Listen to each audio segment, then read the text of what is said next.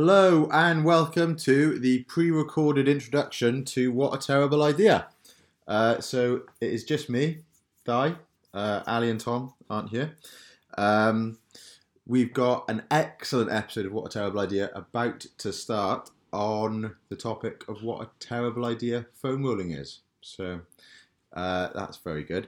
But we just got a couple of announcements. Um, we did an excellent workshop on Saturday. It was great fun at John Clark's gym, uh, Fit 360 in Worcester, which went down really, really well. Me and Tom had loads and loads of fun coaching it.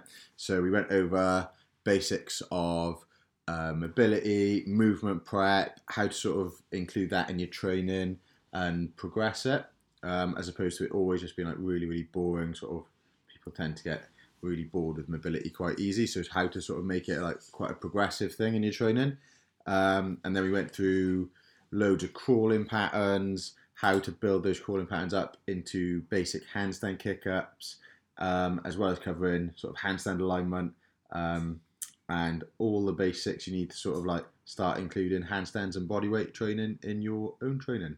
So if you would like to attend our next workshop, that is on the 4th of May, I believe, in Hull in Proactive Fitness. So you can get in touch with us or J Bell at Proactive Fitness to book your place on that.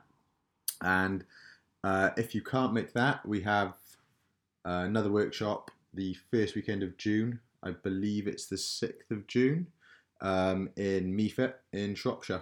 So we would love to see you at either of those events.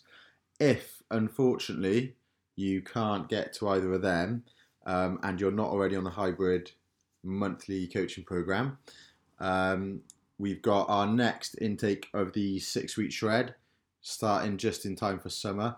Um, so that kicks off on the 4th of May as well. Uh, we've got three weeks left to sign up for that. So if you've seen the shred on Instagram or Facebook, you know we've had some really, really sick results. I think we've had people drop up to like, I think it was nine kilos of fat in the six weeks, as well as a huge focus on training still. So it's not just a body transformation, a shred. Uh, we really focus on getting handstand fundamentals locked in. So if you haven't done handstands before, even if you don't want to uh, really focus on the, the dieting and the shred part of it, um, but you just want to really, really start including some bodyweight training um, into your into your current training program, there's an excellent place to start. So we really go through all the basics, um, and it's equally quite an intense sort of phase. Uh, we tend to focus. I think we've had people increase their squats by up to 20 kilos on some of the previous shreds. So if that's something you're looking for, um, again, give us a message and we can sort of go through whether or not it might be appropriate for you. If um, you've got any questions, we can answer them. Um, you can find uh, both those, the workshops and the shred, at the website, which is www.hybrid with a three .co.uk or alternatively you can go to our Instagram which is at hybrid coaching and shoot us a message and we will answer any questions you have. So uh, that is me, all done. Enjoy the episode. Hello and welcome to episode four of What a Terrible Idea. Today's episode is going to be What a Terrible Idea Foam Rolling is. But as usual, firstly, fact of the day, Tom Morgan. Fact of the day is a great one. So you know, whenever you travel somewhere new or you sleep in a different bed, Like I did last night. like you did last night. Yes, And me. And all of us. all of And us. Yeah. Why is that? We're on holiday in Lisbon. Uh, business No, trip. business trip. Business trip. Business holiday. Um, when you yeah, but generally when you sleep in new beds, you'll have a pretty poor night's sleep, and that's because similar to dolphins, whose brain actually fully separates the left and right hemisphere. So one side goes fully to sleep while the other side stays fully alert so that they don't drown when they're swimming. That's important. That is very important. Um, just so you don't drown when you're asleep in your new bed. uh, also to help um, sort of perceive threats or like if there's any danger. So it's an evolutionary protective mechanism. You get a very, that so badly. For very, very subtle left and right brain hemisphere split, where one side of the brain sleeps a little bit more deeply than the other side. Does it switch halfway through the night? Or do you just Uh, get one side of the brain well well rested and the other side fucking really tired the next day? Yeah, and, uh, and dolphins, do they spend all of their time only operating on half a brain? Not only when they're asleep. Yeah, but then does it switch? Yeah, it does switch for them. So do they spend like six so they hours left sleeping, six hours right sleeping, six hours left right?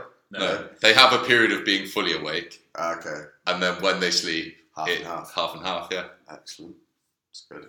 Yeah. I'd like to know the what their circadian rhythm is like then. Yeah, that'd be interesting, wouldn't it? What do you mean?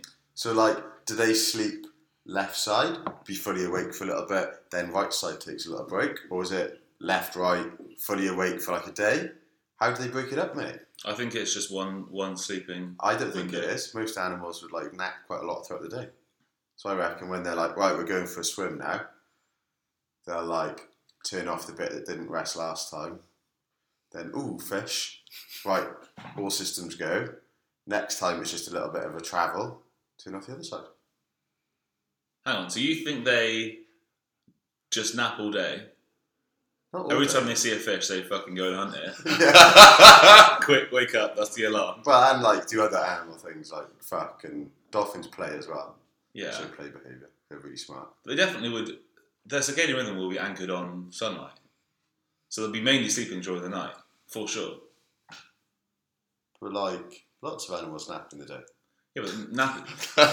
you can't use that as evidence for this. Can, can and will. You can't assume that. Well, well, I think I'm just saying it'd be interesting to see how it splits throughout. it the would be interesting to see. Yeah. It would, would be very interesting to see. And But we they've don't, got we don't know for sure. They've so- got to be mainly sleeping during the night. Their circadian rhythm will be anchored on exposure to light. Lots of things in the You said, to be fair, you said to be fair, what would their circadian rhythm be like? Yeah, Well, it's going to be anchored on light. yeah. So, you know that. That's literally what circadian rhythm is. Mm, yeah, okay, that's true. Okay, topic of today's podcast. Uh, what a terrible idea foam rolling is. Um, Tom, do you like foam rolling? I love foam rolling. Ali, do you like foam Uh, rolling? no, You don't like it. I was thinking about this earlier, Yeah. and I realised I think I foam rolled in. I think I've probably spent about five minutes foam rolling in total in the last year. Okay, I've nice. seen you do like self. What's it called? What's the what's the word that sounds like masturbation? Self my self My myofascial release. My myofascial release. Yeah. I've seen you do that in some form or another, which is like essentially foam rolling. That's what true. we mean. When we say Yeah. foam rolling, we mean rolling and pressing on things before you train because I think true. it's going to make your session better. It doesn't have to be a foam roller. Yeah, No. it can be my elbow to be fair, Yeah, well, that's um not self. could be a could be a bar, could be Yeah, a rack. okay. Yeah. Uh, Pressing pressing things into your body often feels nice. um, so I think to clarify, what we mean is people foam rolling or rolling on a like an old ball or a barbell, doing something that they think is making a physical change to their muscle. So you often hear people say things like breaking down scar tissue or realigning fibers or doing or, or lengthening things. Breaking up adhesions. Adhesions, that's a common, that's a good one, isn't it? Um, Adhesion. What on earth is an adhesion?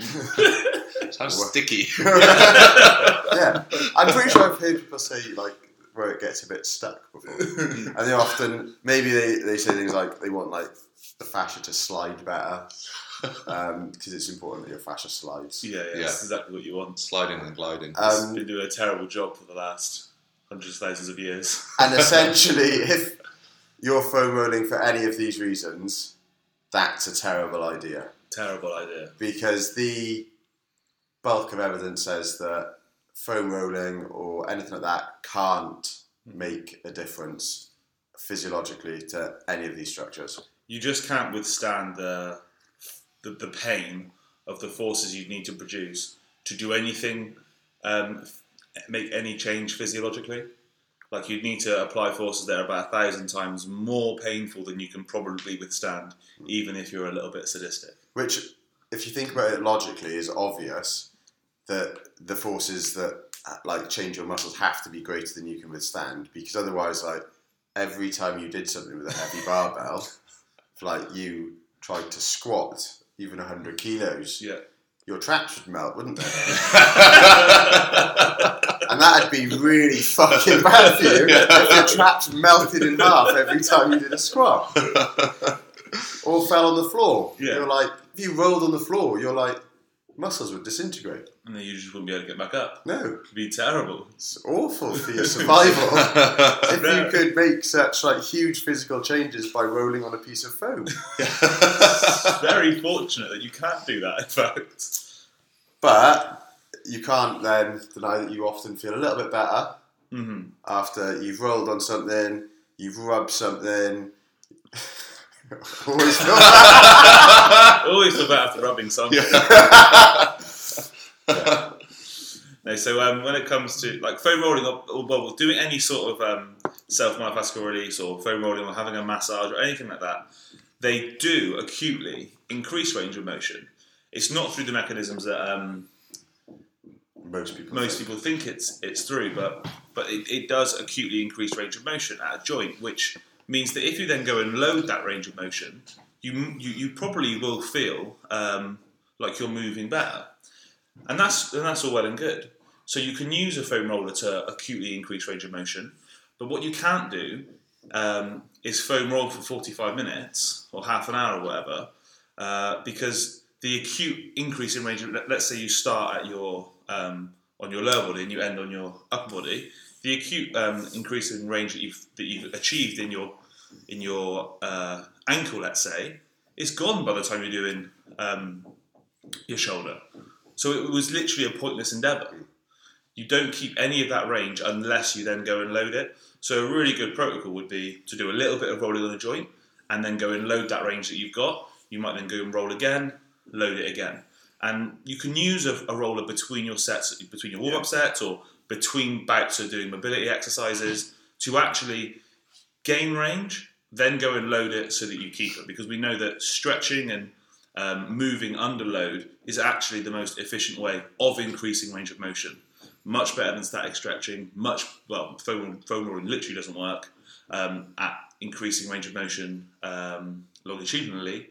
Um, so you've got to then go and load that range, which is essentially what we're going what um, you can use a foam roller for.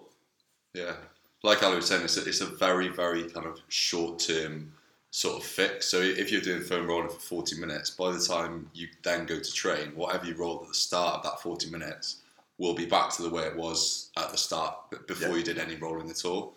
So there's literally sort of like no point in doing that at all.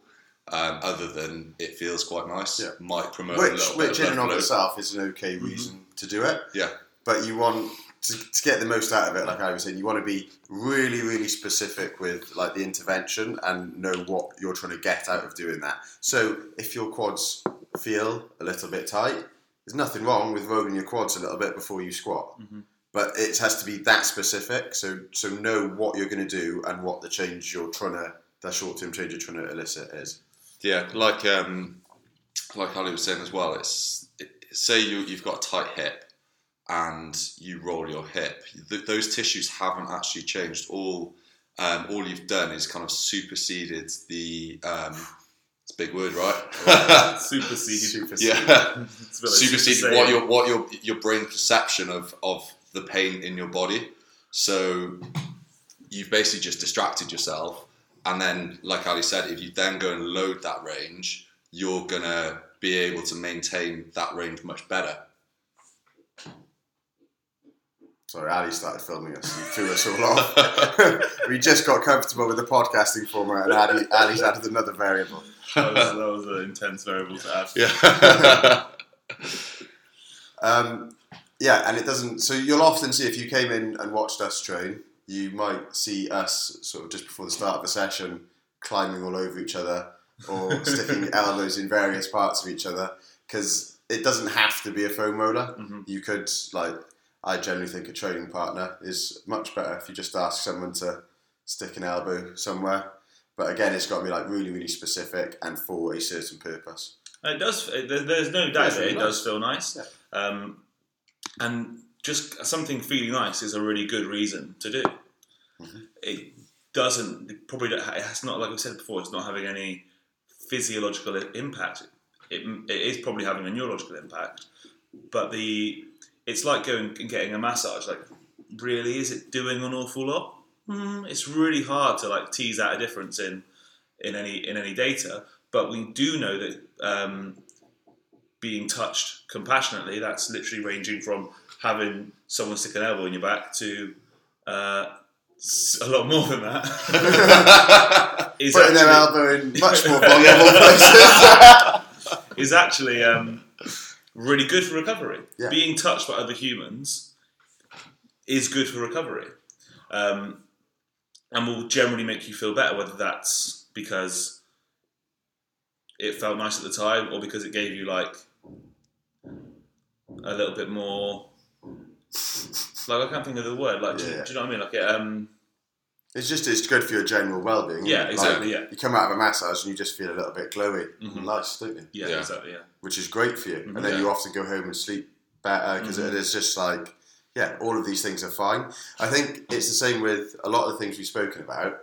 It's not that there's many absolute wrongs in like health, fitness, nutrition, and all that. It's just knowing why you're doing things. Yeah. So if you really want to do something, that is absolutely fine, but don't do it for the wrong reasons. So don't foam roll thinking you're realigning your fibers and making all these big changes to the muscles because that's not that's not what you're doing. It's fine if you want to do it, but do it knowing that you're like the reason why you're doing it. Mm-hmm. Yeah. In in reality, if you're making a, a, an acute change to the sort of your range, if you don't build any active capacity to control that range, your brain is going to shut that range down because it doesn't feel safe in that range afterwards.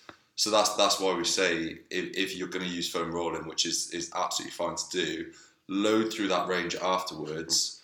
Um, so you build the active capacity to maintain it, and that is over time how you will improve your kind of active range and your mobility. And that, that that's essentially sort of where most people go wrong. They think that doing weight training is actually making them stiff, but actually, if you weight train properly and load through a full range and control that range, that's what's going to actually help you to like have good mobility long term. Yeah, I think um, mobility and flexibility is probably like topic for another podcast. There's like a lot in there again. Yeah. Yeah. So I think that's the end of that episode. That's it. I reckon that's it. So that we don't end up waffling for another ten minutes and saying exactly the same thing. We could easily do that. To be fair. Yeah, Yeah. I think like already we're about to start doing that. So I'm gonna again wrap it all up. Um, thank you very much for listening. Uh, please subscribe to us. Give us a five star review. Join our Facebook group. Share the podcast with all your it. friends. Gosh, we're asking to do lots of things. If you could do one of those things, that would be great. Oh, there's a competition in there at some point. Yeah. Next Yeah. episode. We'll do it on the next, episode. yeah. Thank you. Bye.